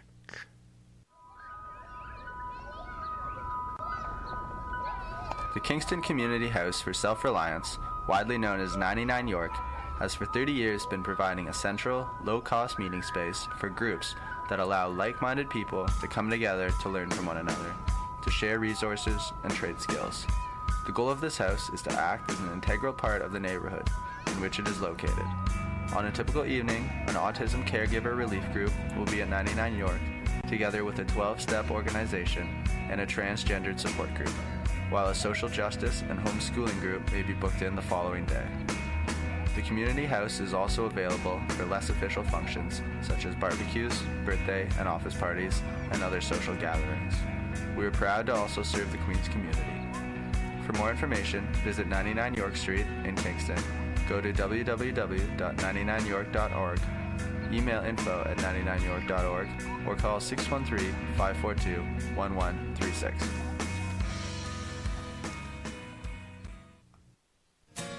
Friday evenings at 6 p.m. here on CFRC. Listen to Saltwater Music, a show covering all musical genres from the East Coast of Canada.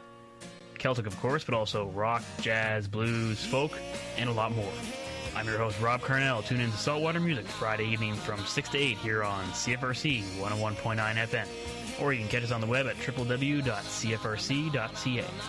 And for our listeners out east, that's 7 p.m. Atlantic and 7.30 Newfoundland.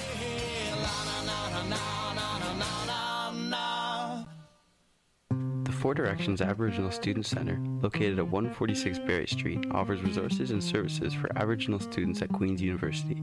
Among its many services, the center offers a Three Sisters Feast Weekly on Wednesdays from 5 to 7 p.m. at the center, prepared by staff or a guest chef. The center is open daily, Monday to Friday, and hosts events throughout the year. For more information, visit queensu.ca slash FDASC.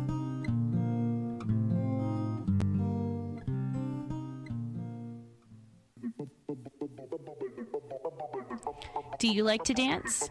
Tune into The Hustle with DJ Bolt every Friday night between 11 p.m. and midnight, where you'll hear all the newest dance, electronic, French touch, booty bass, ghetto, deep, and tech house remixes and more. Let The Hustle take you to midnight and beyond at 11 p.m. on Four to the Floor Fridays, only on CFRC 101.9 FM.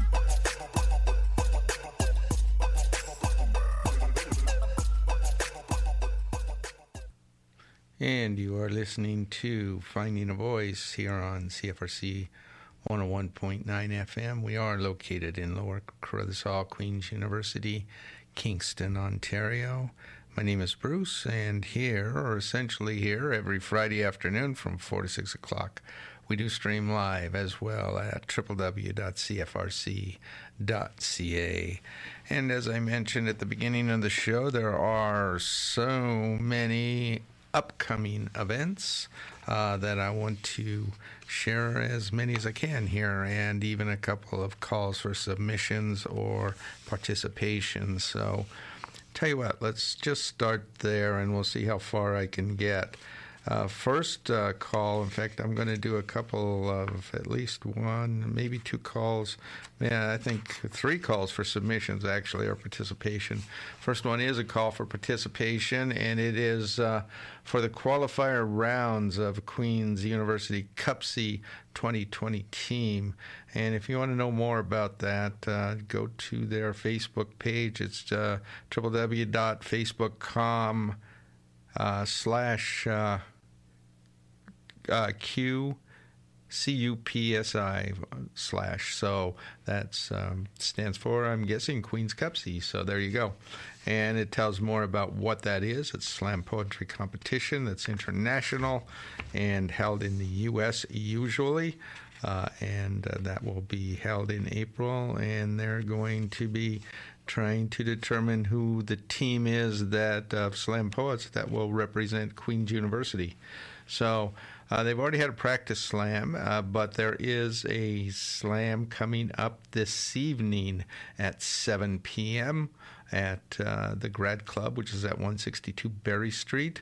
There will be another one coming up on Monday at 7 p.m. Both of these will be on the main floor. Uh, so it's uh, the first one tonight, CUPSI Qualifier 1, uh, and again tonight, September 27th, 7 p.m. Uh, also, if you go to the Facebook uh, page, and it's easy to find, and in fact, I gave you the address, uh, you'll see how you can. Uh, I don't know if they, they might be set up where you register with them online first, or it may be there that evening. I'm not sure how they're going to run it. Unfortunately, I won't be able to be there this evening, but I do plan on making the one Monday night uh, just to check it out. So that's that for that. Uh, so calls for participation for the CUPSI uh, Slam uh, qualifying team. Uh, there is a call for submissions that's ending soon, uh, September 30th. It's uh, Juniper is publication that would like you to send up to three unpublished poems in a body of an email to the editors at juniperpoetry at gmail.com. Uh, they specifically say no attachments, so they want it pasted to the body of an email.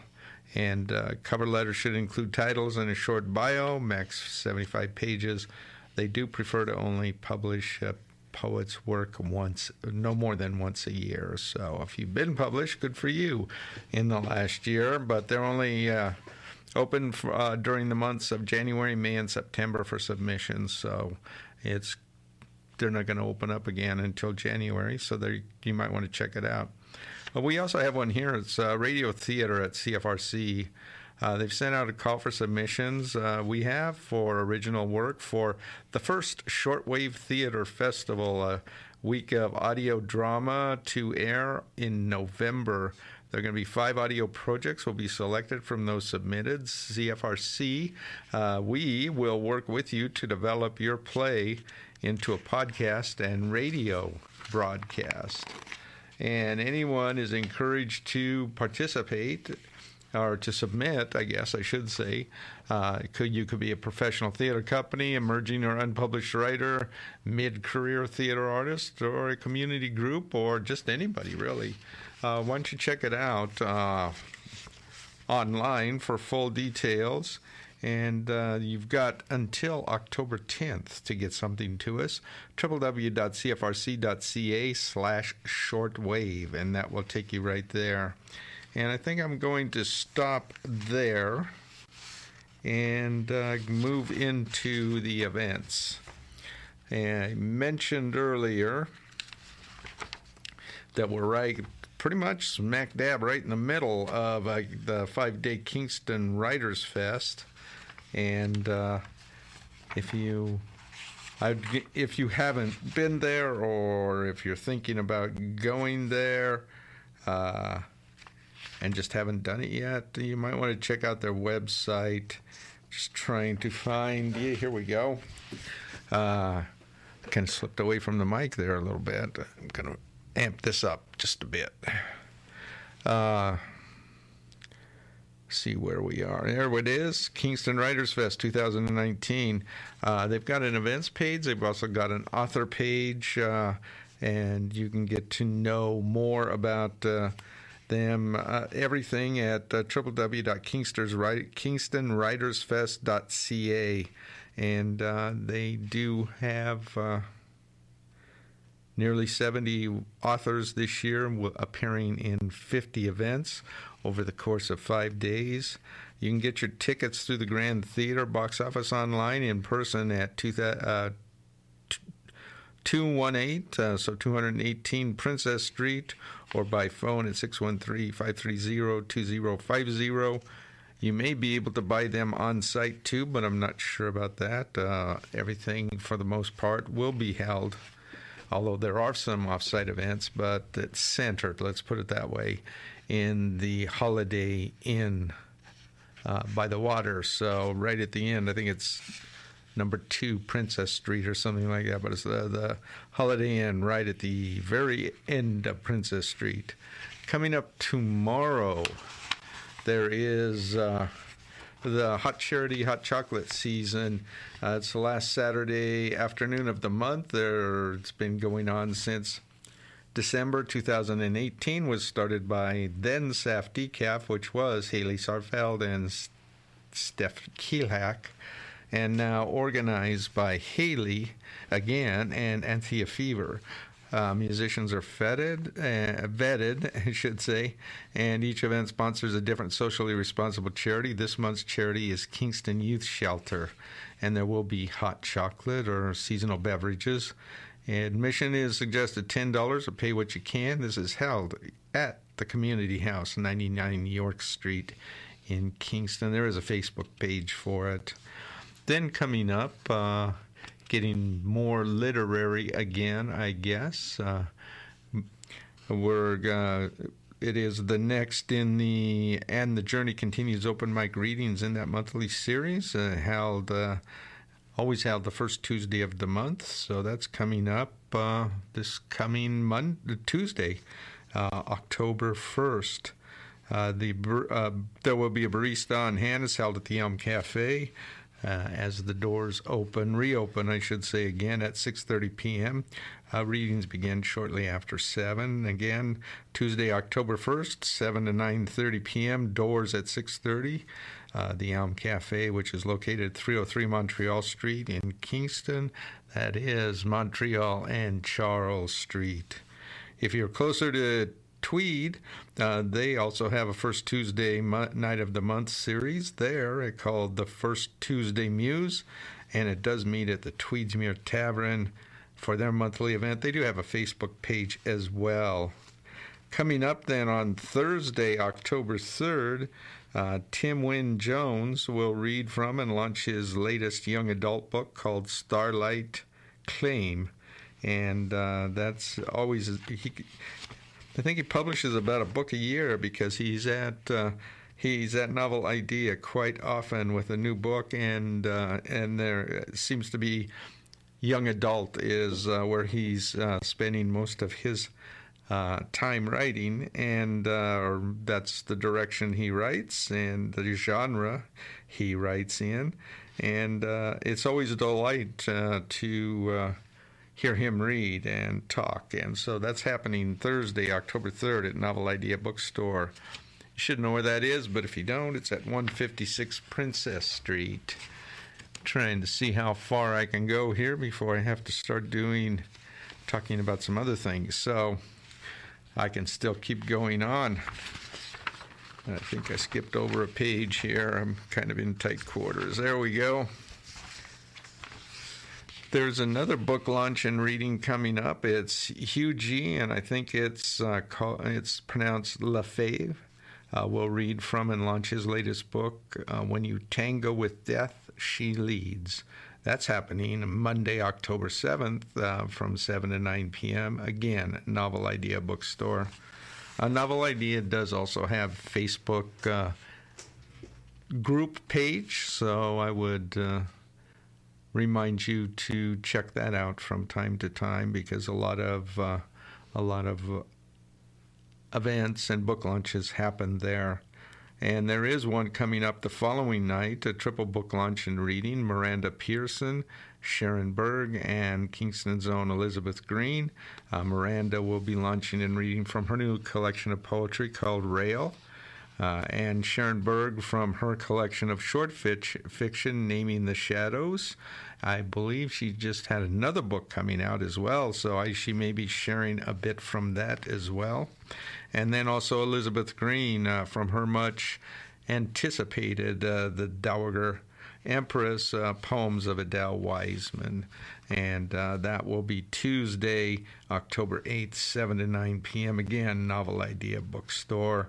Uh, maybe I'll just finish out uh, that week. And we'll see. I can come back and do more if I have time. But uh, another book launch and novel idea will be Barrie K. Gilbert will read from and launch his new book, One of Us A Biologist's Walk Among Bears. And that's going to be Thursday, October 10th. Uh, from 7 to 9 p.m. Again, Novel Idea Bookstore. Tell you what, I am going to backtrack because there are some weekly events uh, happening too, so I'm going to try to get through as many of those as I can.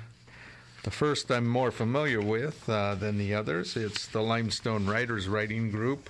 Uh, they are a writing group that meets every Wednesday evening from September through April at 7 p.m. They do meet, uh, well, they almost meet year round, but early, uh, later from April through or September through April. So they meet from September through April at 7 p.m. in room 239 of the Stauffer Library. Uh, they meet there to critique and support one another's writing. Uh, everything, pretty much all genres, are represented. They do not meet the full month of August. And in the summer, from uh, May through July, everything's the same. They still meet the first Wednesday night of the month, but it's 6 p.m. But what you need to know is it is now September, so it's at 7 p.m. Room again, room 239 of the Stauffer Library. So their next meeting in this series will be this coming Wednesday, October 2nd, 7 p.m. If you're interested, contact Dave Pratt at DPRATT 1939 at hotmail.com. Uh, Kingston Frontenac Library is the one that's putting on, I believe, most of these. Yeah, looks like it. Uh, different weekly groups that have already started.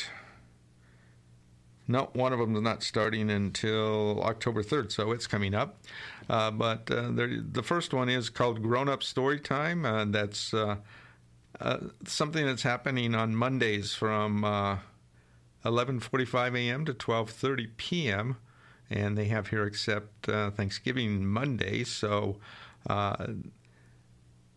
September 9th through October 21st from 11:45 to 12:30 p.m.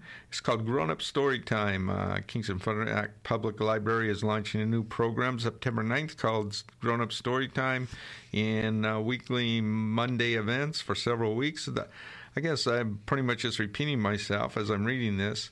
Uh, it's happening at the Sydenham branch. So, programming assistant uh, says Margie McKay will read stories, essays, articles, etc. aloud. It's only open to adult. Uh, open only to adults any age. Uh, please check uh, the link for more information, and that is www.kfpl.ca. Checking time here. Let me just see. I think I can do this.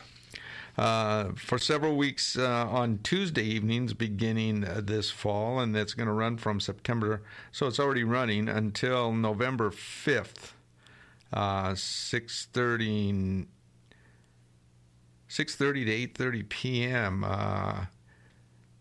Uh, the Kingston Frontenac Public Library will make it easier for those who uh, share an interest in genealogy.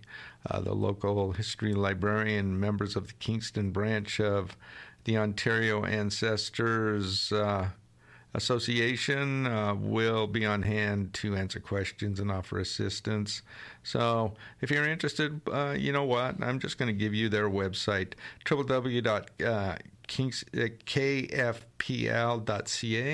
and that's the Kingston Frontenac Public Libraries. This one will be held in the Central Branch.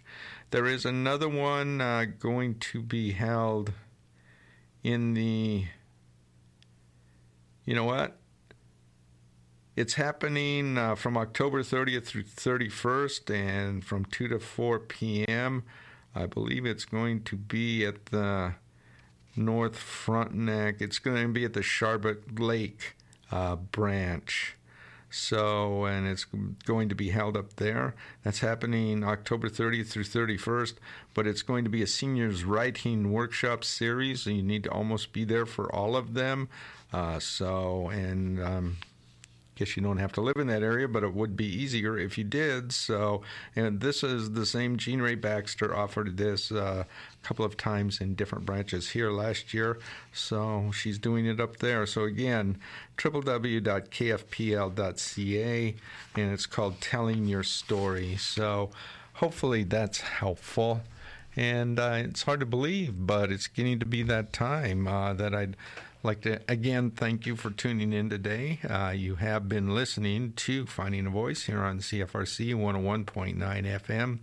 Again, we are located in Lower Carruthers Hall, Queen's University, Kingston, Ontario. My name is Bruce, here every Friday afternoon from 4 to 6 o'clock, or some facsimile of me will be here. and we do stream live online, www.cfrc.ca. Hope you can tune in next week. I think I'll be moving into the September 3rd readings in the end. the Journey Continues monthly open mic reading series held at the Elm Cafe. And just to remind you that each hour, again, each week of this show will be uploaded to my blog space for it shortly after the show ends at Finding a Voice on CFRCFM.wordpress.com. Will remain there four years. Might be a little bit later this evening by the time I get home, but as soon as I get home, I will search for it and do it then. So, uh, thank you very, again very much for tuning in. I do hope you can. Uh, stay tuned to catch two hours of uh, East Coast music in a show called Saltwater Music, hosted by Rob Carnell. Uh, that's coming up right at the top of the hour. And again, thanks so much uh, for tuning in today. Have a great week. Catch you here next week.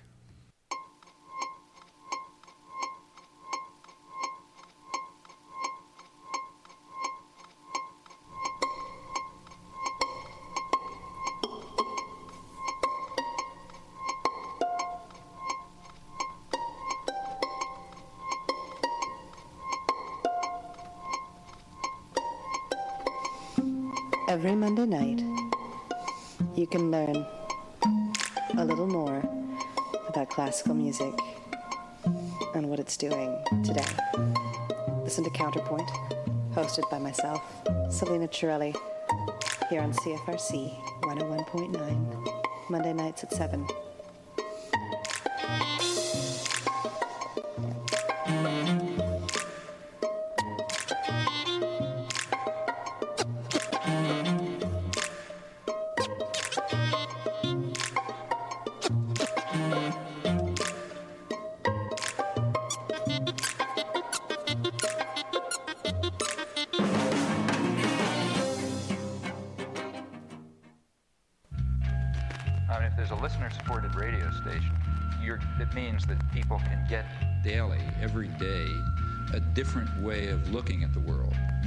Just what the corporate media want you to see, but a different picture, different understanding, but a different picture, a different understanding. Not only can you hear it, but you can participate in it. You can add your own thoughts, you know, and you can learn something, and so on.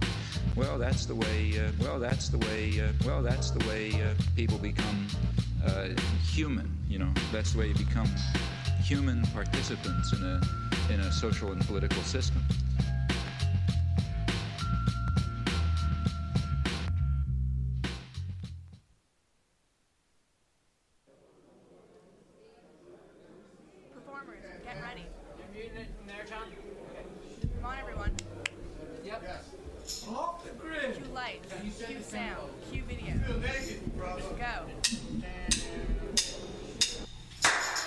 Electronics Kingston, your source for DJ gear and live band gear rentals for Kingston and the surrounding area. Brands such as Pioneer, Technics, Rane, and so much more. New digital and vintage analog in stock for rental. Full white glove delivery, setup, operate, and loadout services for theater, dance floors, and live music festivals. Q Electronics, lighting, sound, and video. Look us up on Facebook for more.